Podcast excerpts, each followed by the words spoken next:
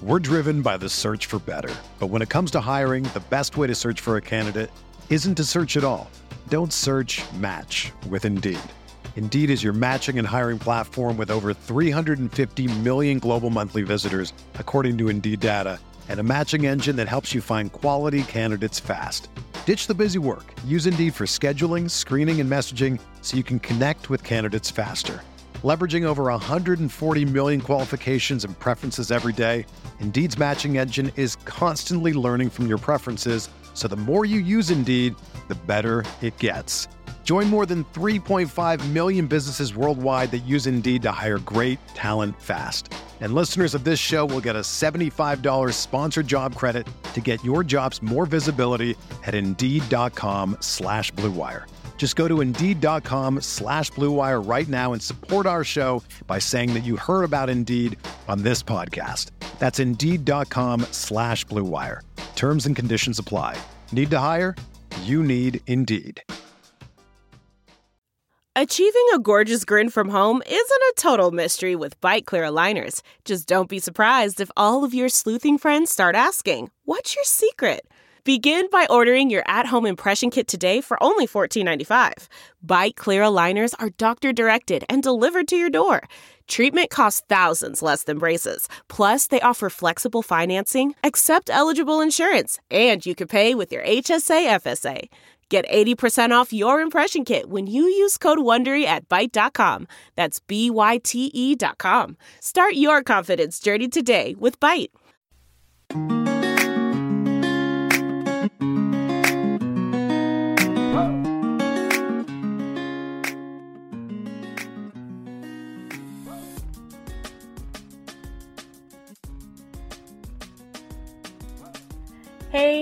Fans, welcome to another episode of Her Hoop Stats Unplugged. As always, you're here with Megan Gauer. A little bit different this week. We're here on a Monday instead of a Friday. Bear with us figuring out schedule and everything, but super excited to be talking about women's basketball with you today. There's so much going on right now uh, between WNBA free agency and then, of course, college women's college basketball. Lots of big upsets last week. Lots to talk about there as well. We're going to kick it off with free agency, though. It, this is coming out Monday morning for you, so it is officially February 1st, which means that teams can start putting pen to paper on free agency deals.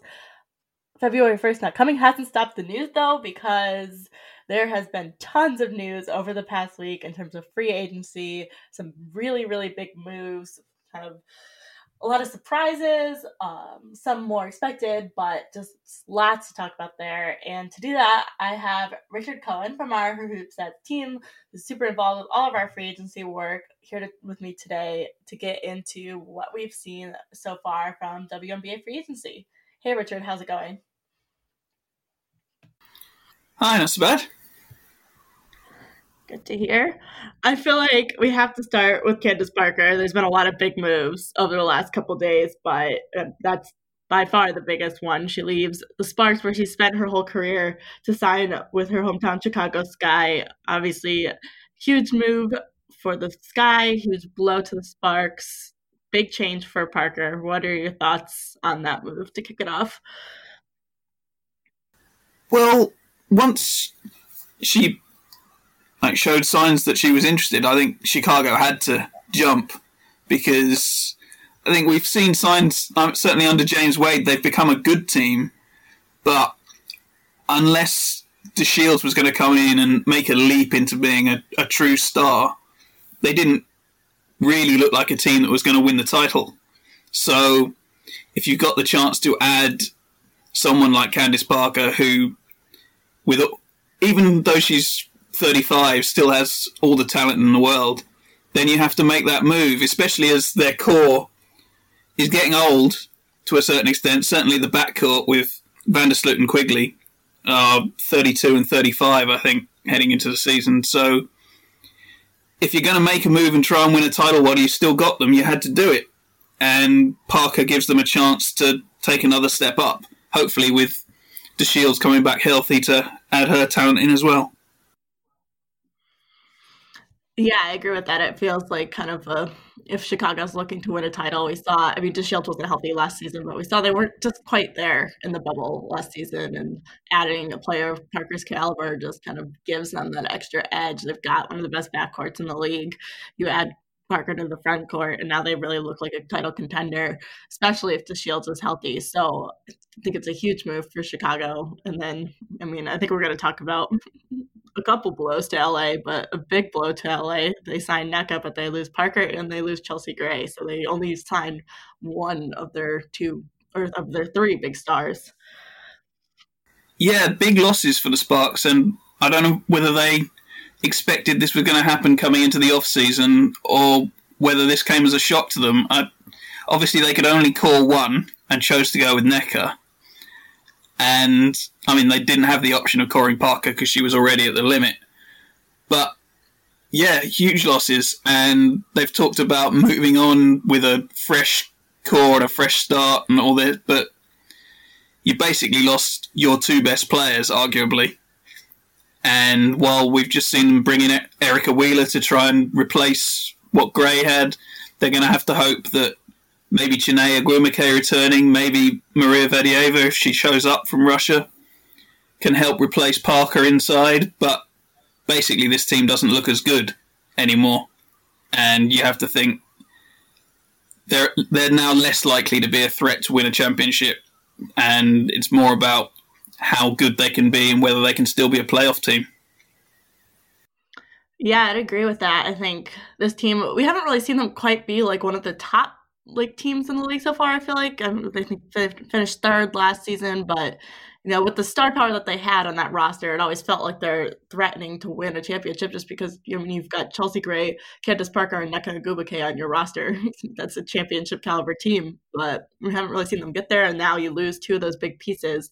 So it feels almost like a bit of a rebuilding year for them. They're going to have to figure out a lot of changes, a lot of different pieces from what they're used to on the court like you said, I, I mean, they're probably just the way the league is, I expect they're probably still a playoff team, but I mean, eight teams make the playoff, or yeah, eight teams make the playoffs. So a lot of teams make the playoffs, but I, I think it's going to be an interesting year for them, and I, I don't know that we're going to see them at the top of the league. Of course, many more movements can happen between now and the summer, but right now, at least, I, I don't think they're going to be, you know, a championship caliber team like they have been for the past few seasons. Yeah, I mean, there's still a lot of talent there. You're they've reportedly re-signed Sykes. There's hopefully Kristi Toliver plays this year.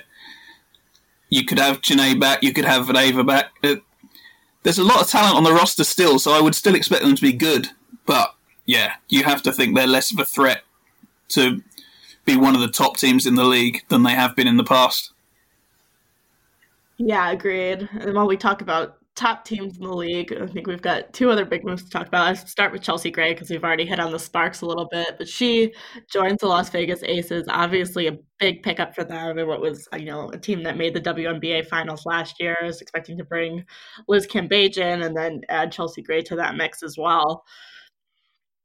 Yeah, she. I mean, she should be a great fit for Vegas because the last few years, however good the Aces have been, Laimbeer's never quite settled on who the hell his point guard is. He never he's never quite been totally comfortable with any of his options, and Gray gives him a big guard who can spread the floor, who can take the crunch time shot on the perimeter if they need someone to create their own shot rather than having to throw the ball inside to one of their bigs. And yeah, she should be a great fit. Exactly who else they have with her could still be open to question. You never know whether Cambage is going to show up, even if she signs a contract. She's obviously currently called but unsigned. Um, we don't know how healthy uh, Plum will be coming off the injury that kept her out of last season.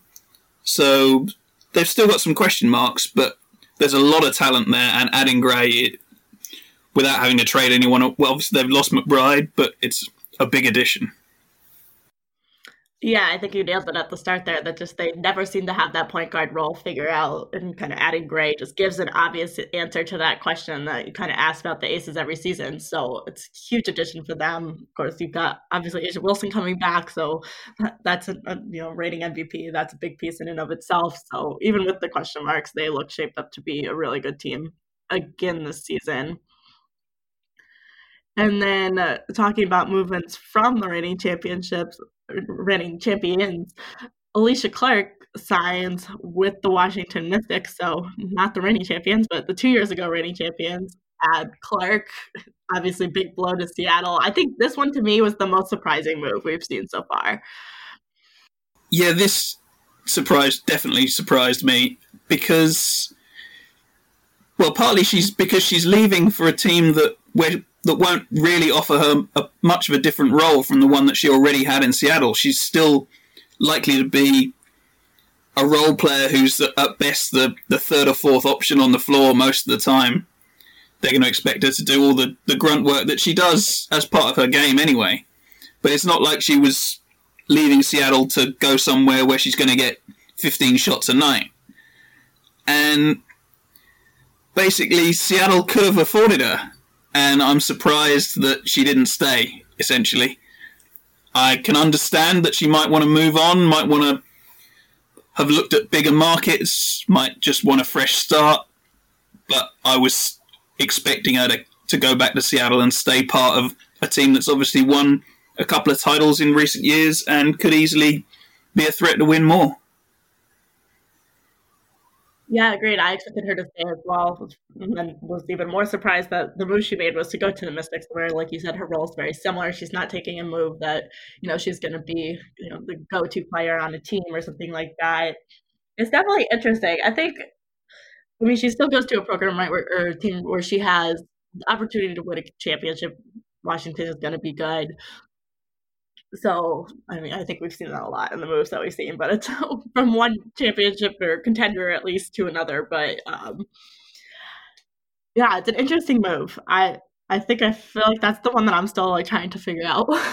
but and I mean, it it's it's com- it's complicated from Washington's perspective as well because we we're all saying heading into this off season that Mike Thibault had a a lot of tricky work to do fitting everyone he wants to keep under the cap. And while you've lost Aerial Powers, basically Clark fills the same position and salary slot. So you've got all the same problems that he had already in terms of now trying to re-sign Cloud and um, at, uh, if she wants to play this season. We don't know whether she does or not. We got Tina Charles. You got Latoya Sanders, and this is all with the backdrop of Ariel Atkins and Myisha Hines Allen coming off their rookie contracts next year as well. So he has, also has to plan for keeping some space for the following season. So it's it's very complicated for what Mike's trying to do with the maths in Washington. Yeah, agreed. It makes their cap situation a little more interesting, though they did lose Aerial Powers to the Lynx, so that opens up a little bit of space, but still keeps it kind of. They've got a lot of pieces that they're trying to figure out, and I, I wonder if we see some more movement there, or if maybe you know Meesseman's not coming or something that we don't know yet. But it, it's going to be interesting to see how they can make that all work for this season. I think they'll be they're going to be scared to not leave enough space to keep Meesseman, even if she wanted to come like after the Olympics, assuming the Olympics actually take place, because then you've got to you've got to leave yourself space just in case, because otherwise she might go somewhere else, and then you'd lose her for future seasons potentially as well. Right, exactly, and that's obviously she's a big part of the program. Has was played a huge role in that championship two years ago. That's not a piece they want to be losing.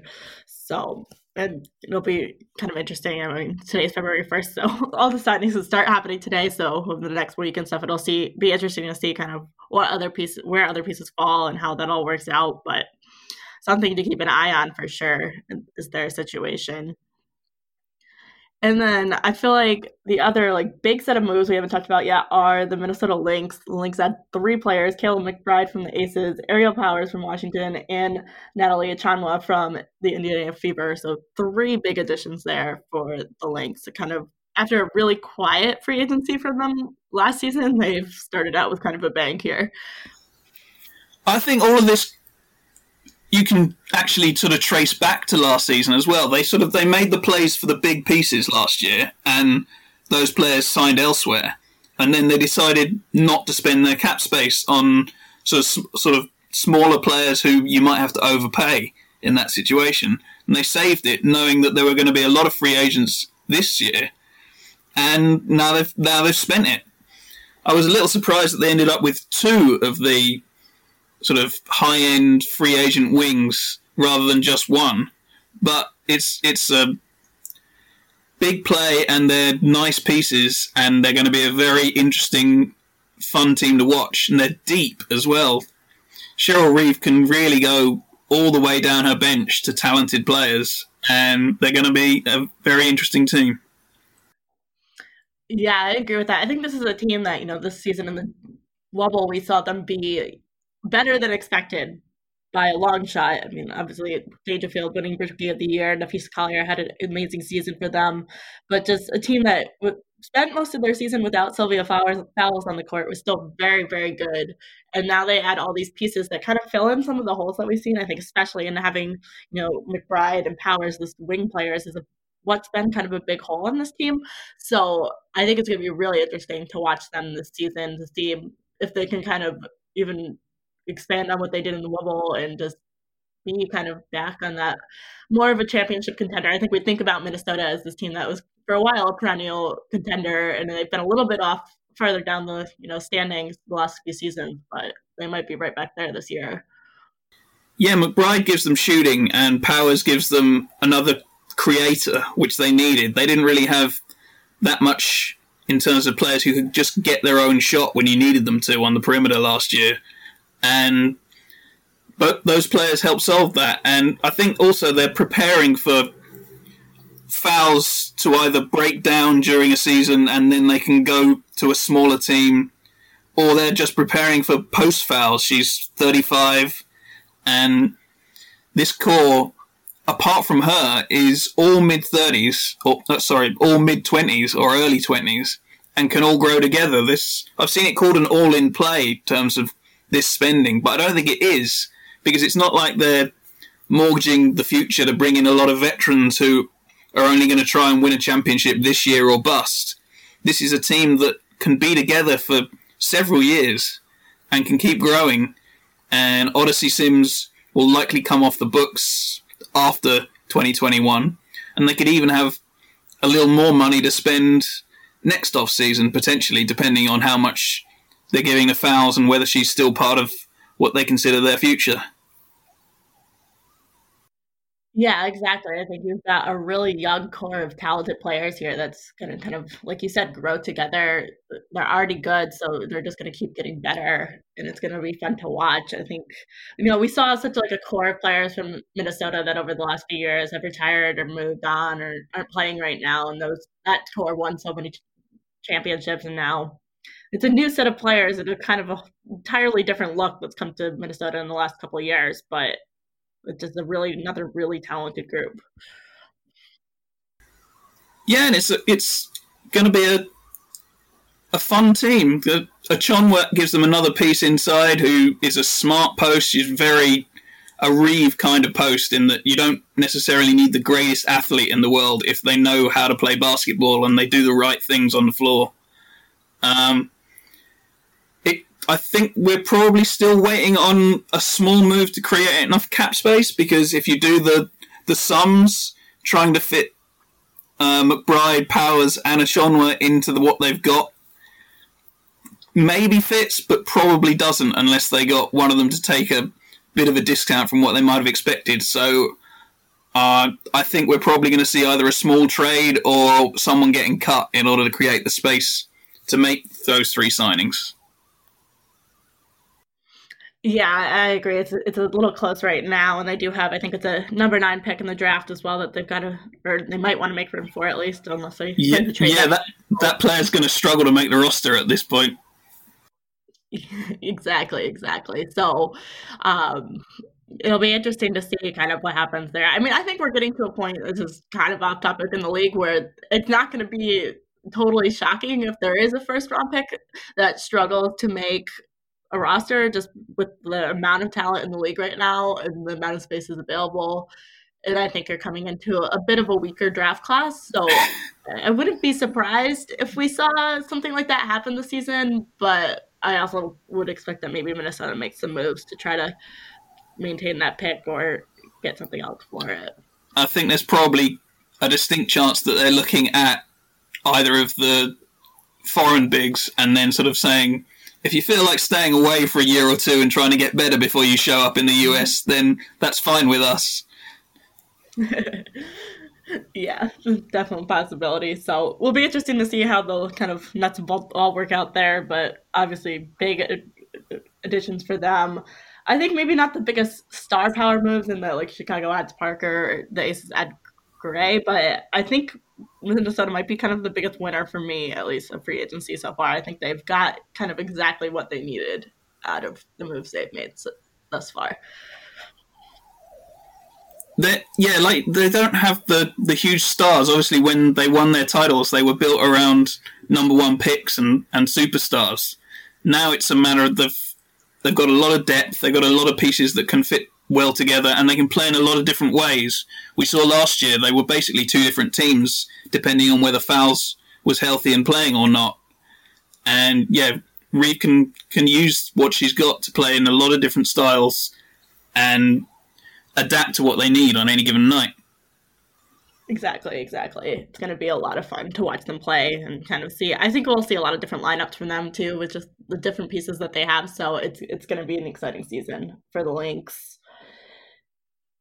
And then in terms of other moves, I mean, I think we've seen some smaller moves, some kind of winners out of the wubble in terms of getting, their their value up a little bit. I think the other one that surprised me the most in a different way is Allisha Gray stays with Dallas. I think that's a player that a lot of people thought might be on the move, but um, she ends up re-signing with Dallas, so it's a big keep for Dallas. I feel like a team that still needs to kind of figure out what they're doing. I think we'll talk about that with a lot of the you know players or teams that have been kind of at the bottom of the standings, but uh, they keep their kind of one of their biggest pieces. So uh, probably a good sign for Dallas and a surprising lack of movement there.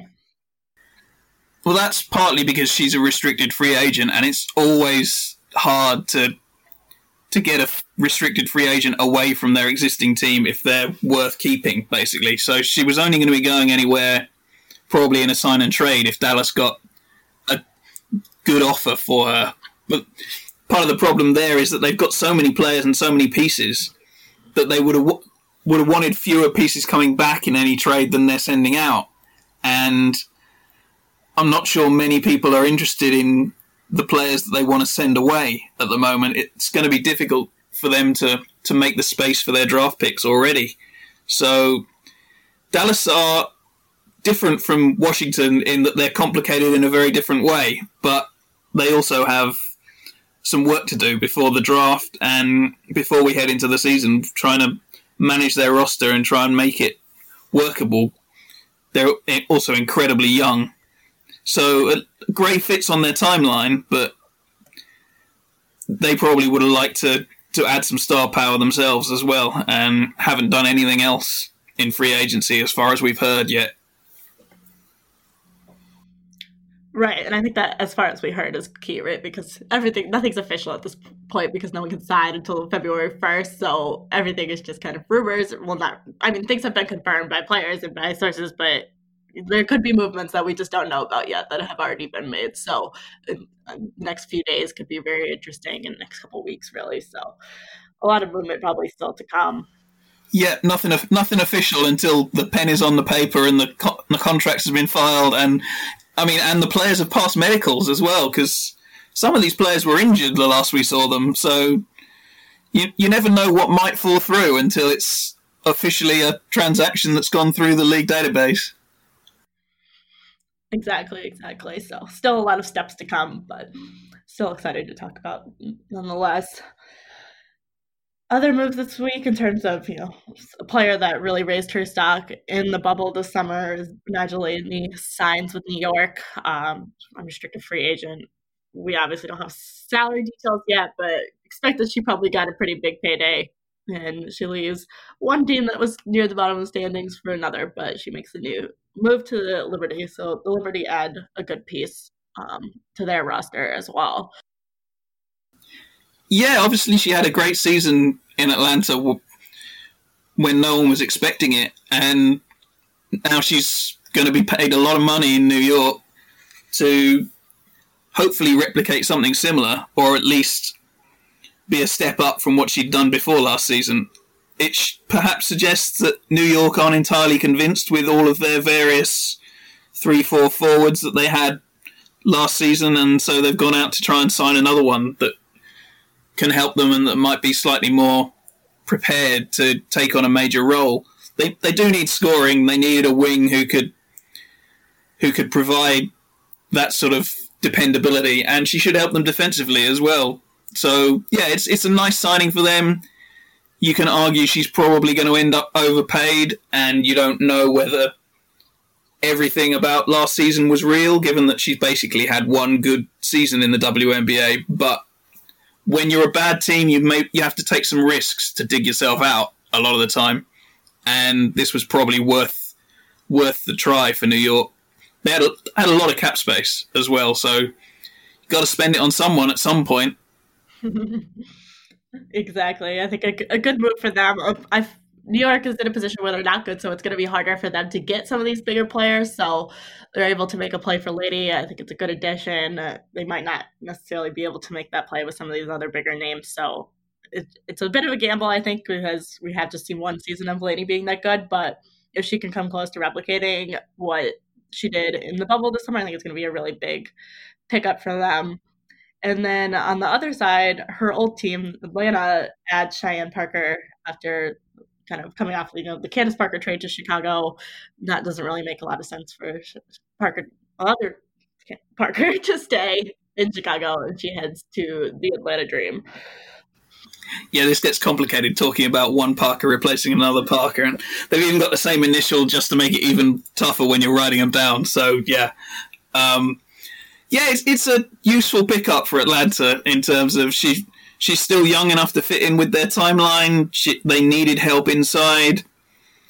They'll probably let Glory Johnson go somewhere else, or at worst sign sort of something like the vet minimum to back her up. And yeah, it's a, it's a useful play. Whether it makes them that much better from sort of a likely fringe playoff team to a lottery team, I'm not sure whether Cheyenne Parker digs you out of that position. I think you're going to need um, to make leaps elsewhere to, to to make a genuine move from where they were already. And Nicki Collen has to be worrying about her job if they're bad again in 2021. But yeah, she she obviously is an improvement and helps fill a hole in Atlanta.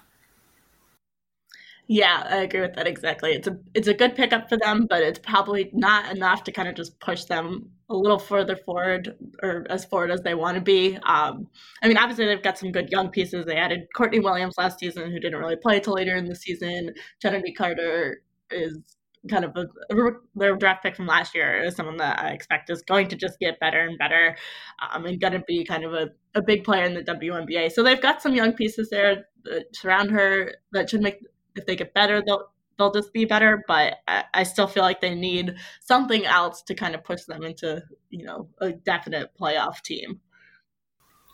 Yeah, it feels like a team that kind of needs a star center, centerpiece, even with Williams and Chennedy Carter in the backcourt. Uh, you can argue they're missing, you know, say an Angel McCoughtry, which they obviously have lost in in recent times. And yeah, it still feels like a team that is in need of help even after adding Parker to me. But we'll see. They're, they're, they're fun to watch. They were fun to watch last year, even when they were bad. They they play fast. They take a lot of shots. It's it's it's a fun team, but not necessarily a great team yet. Exactly, exactly.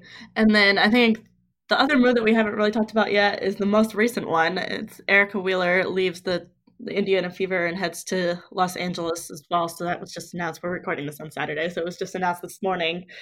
Um, another interesting move. Add some talent to the LA after they've they've lost some pieces, but also poses some questions about where Indiana goes from here. Yeah, I don't think she's the greatest fit in LA, where presumably she'd be playing alongside Kristi Toliver, and then that's a pretty awful defensive backcourt and small and quite lightweight. Toliver's had her best seasons in the second half of her career playing alongside other big guards. So she was always guarding the smallest, um, usually the point guard player on the other team. And now playing alongside Wheeler, there's scoring there. There's there's creation, plenty of offense, but defensively on a team that's also just lost Parker, that's that's a downgrade. Um, as a pure talent play, I can understand it from LA. When you've lost you've lost Parker, you've lost Gray, you want to go out and sign someone with the space that's just opened up, and there aren't a lot of superstars left on the market at this point. That you know, they, assuming everything that's been reported is accurate, things are drying up pretty quickly. So, as a pure talent play, it makes sense. You you go out, you get someone like Wheeler. You can always make a trade later on if it isn't working out, and then you turn that signing into some some other kind of talent. But I don't know if it's the greatest fit for LA. And in Indiana, they'll be disappointed to lose her, but they have at least basically had a year learning to play without her because she obviously ne- never made it into the wubble last year. So as long as Allemand shows up, because with Belgium hopefully heading for an Olympic Games, she may have other priorities in 2021. But as long as she shows up, they do have already a replacement at point guard and can move on. They they will be disappointed to have lost her. They gave her a time off bonus last year, even when she didn't play a single game, which was obviously they would have been hoping was an incentive to stay. But yeah, they're going to have to move on, and again, they'll be hoping for development from their young players, and that's pretty much all they can rely on at the moment. Yeah, exactly. Indiana's team, uh, other than losing a couple pieces, has been pretty quiet so far the offseason. I think, you know, Indiana, Phoenix, and Seattle, all teams that we haven't seen make any moves so far in free agency. And then the Connecticut Sun signed Jasmine Thomas to a new deal. So, a obviously important piece of that team, and they've brought her back, but no other big moves from the Sun either so far. So, kind of, we've hit on all the major ones, but yeah, yeah, Some quiet teams so far too. Connecticut were kind of put into an awkward position by Alyssa Thomas's injury, where exactly how they're going to manage that and w- whether they're going to re-sign her and pay her or re-sign her and suspend her ex- makes things difficult for them, makes things awkward in terms of trying to add anyone else.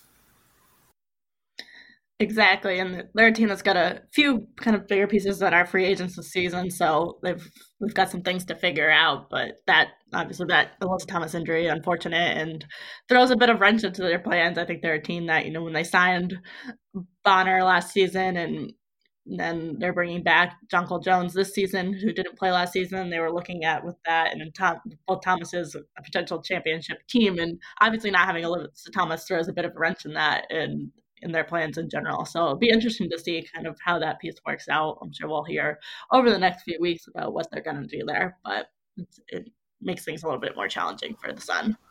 Yeah, I mean, there'll still be plenty of talent in that front court with Bonner and Jonquel Jones is presumably coming back, but Alyssa Thomas makes made them tick for the last couple of years. She basically, even if she's not officially the point guard, she pushes their offense and makes them go.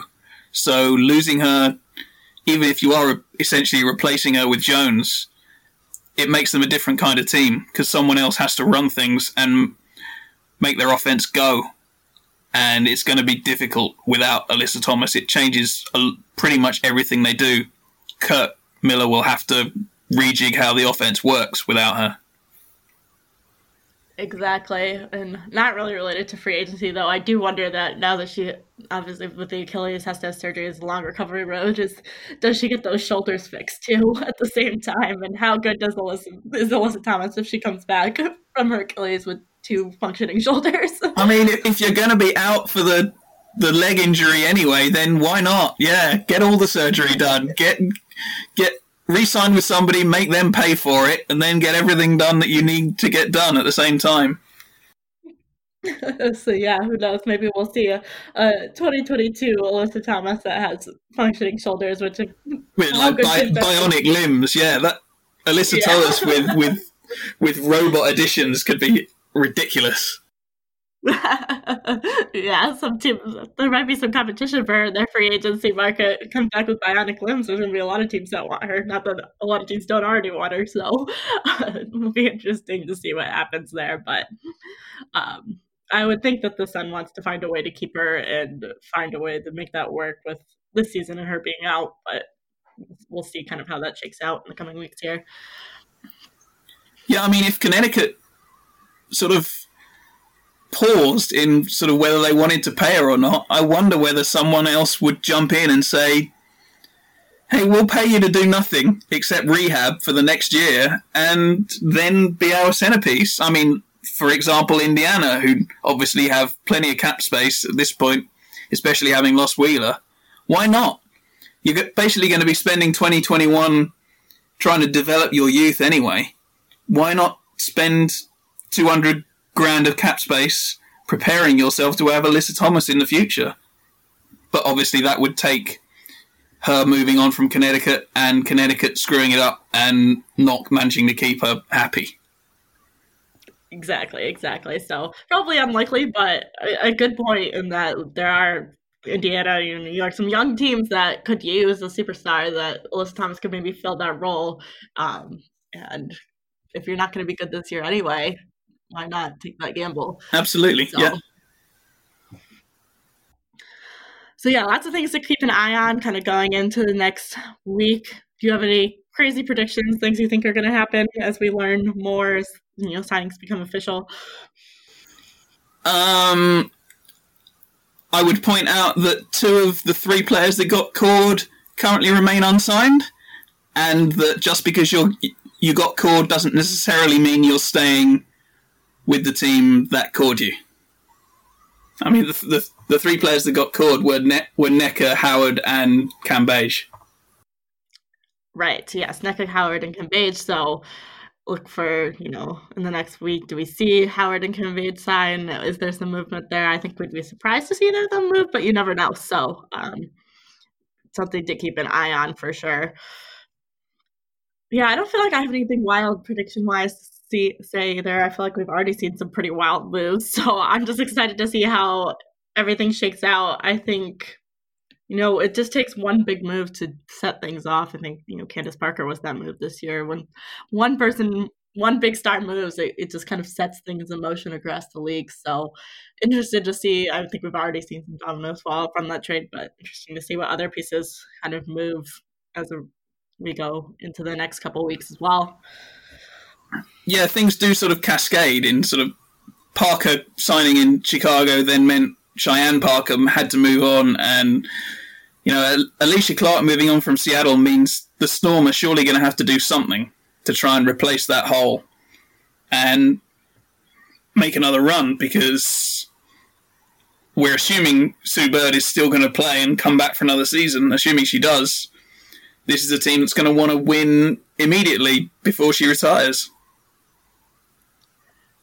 Right, exactly. So I think, you know, it'll be interesting to see what they fill that hole with. Of course, you know, a lot of the best talent I think has already kind of been scooped up from the free agency market, but there could still be trades and a lot of different ways to kind of move things around. So interested to see what the Storm do.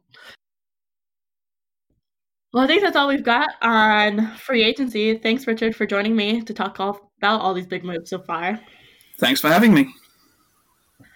Well, we could certainly to spend this entire episode talking about free agency, it feels like it would be a disservice to not at least talk about the NCAA women's basketball a little bit, given everything that's happened in the last week. We've seen lots of close game. Thursday night, really big upsets. Um, number two, NC State loses to Virginia Tech, and then number three, UConn loses to number 19, Arkansas. So two big upsets there. Um, obviously, super exciting to just watch all of the close games and the competition. I think that something we've been you know hammering home since the preseason is just that there's a lot of parity this season, and we're we're seeing that in the results so far, and I think we're going to see that as it continues into March. It's super interesting to kind of follow everything. You really never know what's going to happen on a given night. Uh, that's always the case, but it feels even more true this season. Kind of on that note, I feel like for the first time in what feels like a while, I don't feel like there's a clear number one or even you know like a top tier of teams. I think last year maybe there wasn't a clear number one, but we saw like a, a very obvious top tier with Baylor, South Carolina, and Oregon. South Carolina and Oregon, especially in that top tier. And it feels like this season is just lacking that. We've seen kind of other than Louisville, all of the top teams have at least one loss, not necessarily to each other. There's just been a lot of parity at the top, a lot of close games. No one feels like they're really dominating the college basketball scene right now, which obviously keeps things very interesting, but also just makes it a little hard to decipher at the top. Kind of talked to some of you on Twitter about this, but just wanted to try to step back and look at uh, all right, if we're making a top tier right now, who's in that tier and might look a lot bigger than it does in a typical season, but I think it's still worth taking a look at kind of what the top teams look like right now. And I think the biggest thing is that, I mean, granted, this has been a shorter season, there's been less games, lots of disruptions. All this stuff is certainly adding on top of the fact that there's just a little bit more parity this season to begin with.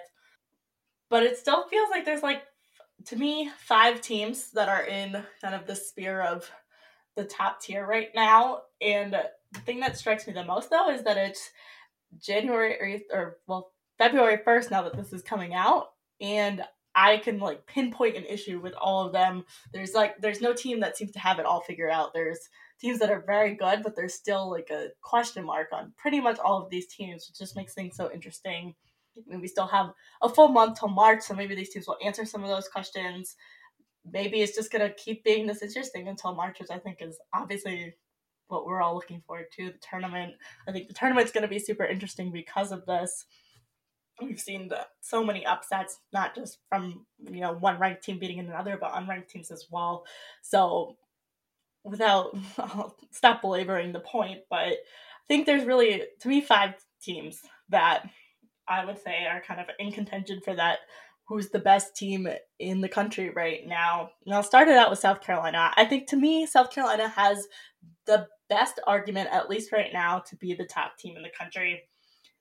They have lost just one game to NC State, which we're also going to talk about in this group. And then they're playing in the SEC, which I don't really think this is even a hot take at this point. We always talk about the Pac 12 being the best league in women's basketball. Pac 12 is still very good this year, very top heavy, but I think the SEC actually might be the toughest league in college basketball right now on the women's side. It's just between South Carolina at the top, but there's a hodgepodge of teams in that kind of 15 to 25 ranking range, and then there's a couple teams that are not far off of that they, that are upsetting teams as well. So, and I shouldn't say 15 to 20 because Texas A&M is in that top 10 as well. So, just a lot of high ranked teams in this SEC, but a lot of depth to the SEC as well, and definitely one of the most challenging leagues in the country. And South Carolina starts out their SEC season nine and zero. Oh. I think the thing that sticks out to me the uh, to me about them the most is just Aliyah Boston. When she's on, she's just so good. There's really, I don't think we've seen her when she's really on. There's no team that can stop her, and no one really has an answer for her and I think that's going to be huge for South Carolina coming into. I mean, even just in the next couple weeks, they play UConn, and then they've got other obviously big SEC games against the likes of Texas A&M. That's their actually last regular season game in the SEC as the schedule stands right now, because of course we know things change pretty much every day. But I think that's going to be a key factor for them is how good is Aliyah Boston heading into March. I think my one biggest question with South Carolina is just they seem to revolve. I mean, they have lots of players and lots of depth and other players that can step up, but their core is Aliyah Boston, Zia Cooke, and Destiny Henderson. And while they're all very good, we have really yet since like December to see them play a game where all since early December where all three of them are on. I don't think they've all scored in double figures in a game since early December there's always two of them are on, but I think when you're talking about playing the likes of these other top teams in March in a you know elite eight, final four type situation, if they're gonna be there, they're gonna need all three of those players to be on. And I would just look for a little bit more consistency from the three of them collectively heading into February and March as we kind of try to decipher who we think is going to make it to the Final Four and win a national championship this year. I think next on my list in the top is going to be Stanford. I think they're in a very similar situation. They've got two losses now, but still in a you know battle battle tested schedule. Pac 12, like I said, SEC, in my opinion, right now is the best conference in the country, but the Pac 12 is not far behind. Really, really solid conference.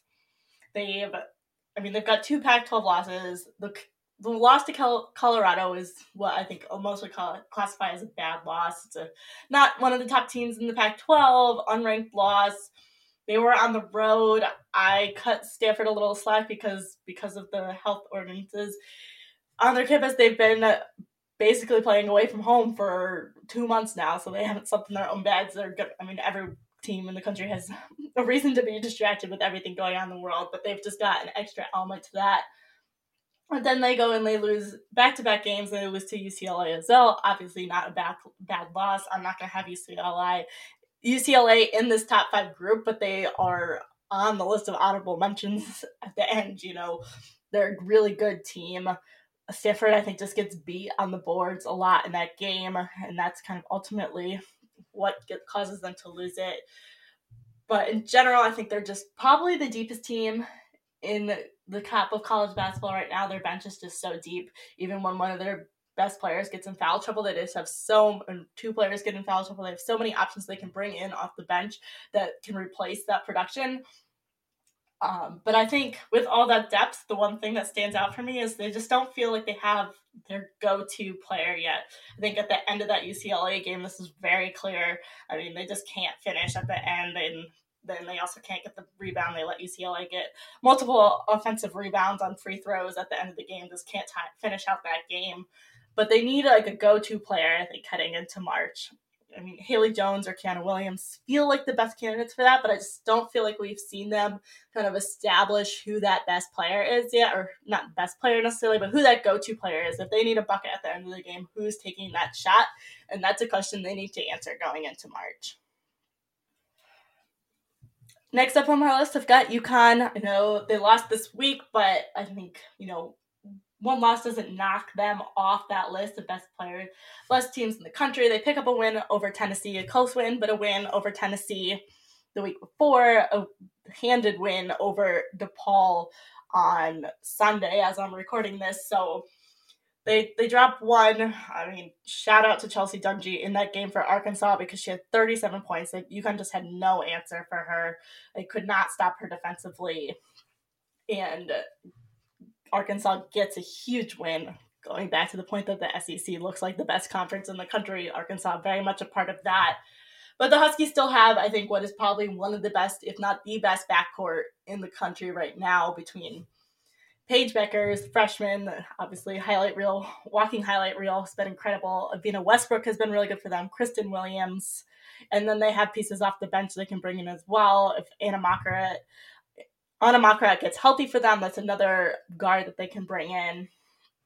Me, for me, the question for UConn right now is how good can Olivia Nelson-Ododa be? I think that kind of is just the answer to how far this team can go. We saw at the beginning of the season, she was really, really good, looking like one of the top players in the country against the biggest their biggest part of the schedule. But now that we've got into some of these tougher games, we've seen her kind of struggle a little bit. She struggled big time against Tennessee, didn't have a great game, really wasn't able to do much on the court with that size.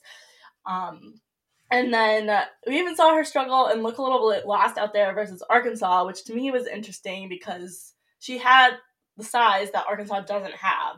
Um, I think, you know, Arkansas and DePaul Arkansas has Chelsea Dungee and Destiny Slocum and star power, but Arkansas versus DePaul to me are very similar styles of play, very similar teams, and she was able to be pretty good against DePaul on Sunday, not great against Arkansas on Thursday. Is it just a slump?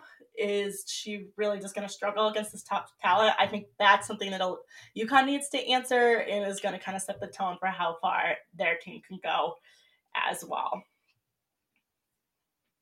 Next up, I've got Louisville. For me, Louisville obviously undefeated. That counts for a huge thing, right? If you have finishing games, not losing games, it's extremely important.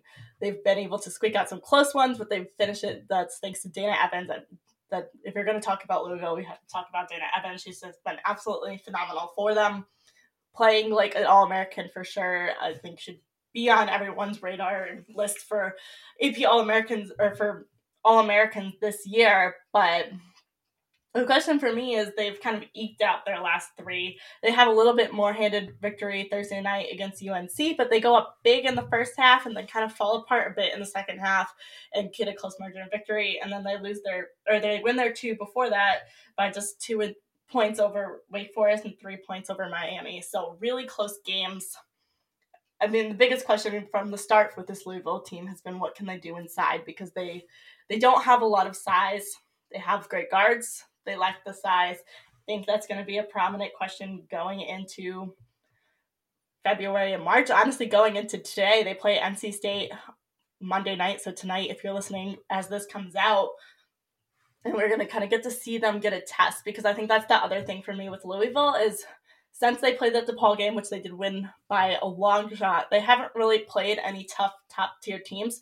They've played ACC opponents, which are good, but not the top of the ACC. So interested to see what happens there in that game. We're going to talk about NC State in a second here, but I think they they're a team that's that still has those questions inside to answer.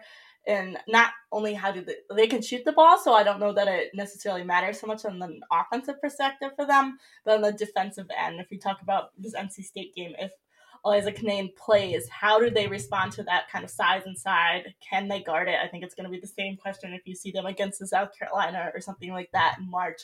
What can they do to answer that?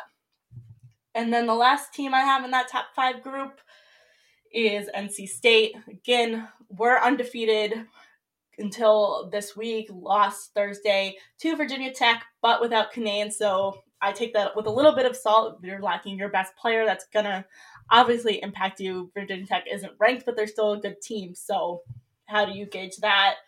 Loss is tough to tell. I do think they boast one of the best wins in the, country right now with the win over South Carolina. South Carolina's only loss, that's from early December, so it's from a while ago, but it's still a very, very big win to have on their resume and proves that they can kind of play against this top team. I think that game is the only t- game that we've seen between this group of top five teams. So I think that that carries some weight here, and just that we've at least seen a comparison between those two. And they did get the win there, but I just think that you know NC State has been on pause for a while from COVID, and we've seen South Carolina play so many other tough opponents in that span that I still give South Carolina the the edge there, despite the fact that NC State is the one that won that game. But for NC State, I think it just comes down to is Cunane healthy? Um, I'm looking forward again to this Monday game against Louisville. What happens there? So yeah, I mean, lots of basketball to be played. Obviously, there's teams that can play their way in and out of this group, but kind of was trying to at least try to break down where where these teams stand in the top and who really has an argument to be the best in the country welcome your arguments on Twitter if you disagree with me. I'll say that I'm not attached to the order. I think South Carolina and Stanford are the top two. The other three, I you could argue that I can argue myself into any order for them. But I do feel like this to me is a clear group of five. There's a little bit of separation between this five and then the next tier. I'd throw honorable mentions there. Texas A&M has been fantastic in the SEC, moved into the top 10 in the poll a team to keep an eye on for sure. I think if anyone was going to beat South Carolina in the SEC, I would give Texas A&M the biggest chance. But like I said, the SEC is really strong. I wouldn't be surprised if we saw South Carolina lose to someone else. And then Maryland, top of the Big Ten, they've got two losses, just one to Ohio State and one from earlier in the season to Missouri State, but very strong mid-major program there kind of coming onto the radar. There's a, a, team that just by the eye test hasn't really launched themselves into that top group for me yet, but definitely a team to keep an eye on. And the last one I'm putting in the honorable mentions is UCLA, actually ranked fifth in the country right now, but the the eight players for them is a struggle. I think we see it in a lot of these games. They go up bigger and then they kind of gets to be a close game at the end and they've got to find a way to finish and it becomes hard when you've got eight players and they're playing tons of minutes night in and night out. They've benefited a little bit from this feels weird to say but the way that the pac 12 covid cancellations have fallen they've kind of been playing one game a week in their pac 12 play which probably helps given their short roster but eight players, especially come March, just feels like a short bench. It is a short bench to work with. So as good as Michaela Onyenwere and Charisma Osborne are for them, I'm I'm just not quite sure that they can make that jump into that top tier. Those two are so good, but they just they don't have a lot on that bench. Like I said, still plenty of basketball to play. My thoughts on this, I'm sure will change, as will all our listeners. I'm sure will change as the season goes on for the next month and a half or so before the tournament starts. But I think it's just exciting to see this level of parity and to have to like be discussing this and not have a clear number one team. I think is very is very interesting and is making the season fun despite all the cancellations and everything that kind of disrupts the flow and the excitement that gets plugged in. So I'm finishing this up Sunday night. So fingers crossed that as this comes out, we're having a Louisville, North Carolina State game Monday night, big Monday game. Tune into that. Lots of big games all week, and we'll be back with you on Friday with a new episode. As always, make sure you rate, like, and subscribe to the podcast on wherever you're listening. Also, make sure you're following us on social media, subscribe to the newsletter, and of course, check out the stats site, herhoopstats.com. It's just $20 a year to subscribe. Our Her Hoop Stats ratings just came out, so our own ratings of all the teams at NCAA women's basketball. So make sure you're subscribed to check those out. Thanks again for listening.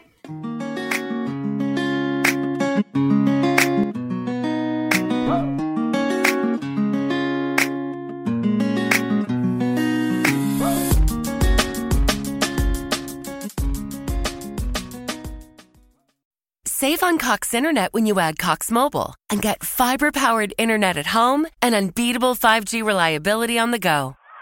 So whether you're playing a game at home, yes, cool, or attending one live, no! you can do more without spending more. Learn how to save at cox.com/slash internet. Cox Internet is connected to the premises via coaxial cable. Cox Mobile runs on the network with unbeatable 5G reliability as measured by Ookla LLC in the U.S. to H 2023. Results may vary. Not an endorsement. Other restrictions apply. You know how to book flights and hotels. All you're missing is a tool to plan the travel experiences you'll have once you arrive. That's why you need Viator. Book guided tours, excursions, and more in one place. There are over 300,000 travel experiences to choose from, so you can find something for everyone. And Viator offers free cancellation and 24 7 customer support for worry free travel. Download the Viator app now and use code Viator10 for 10% off your first booking in the app. Find travel experiences for you. Do more with Viator.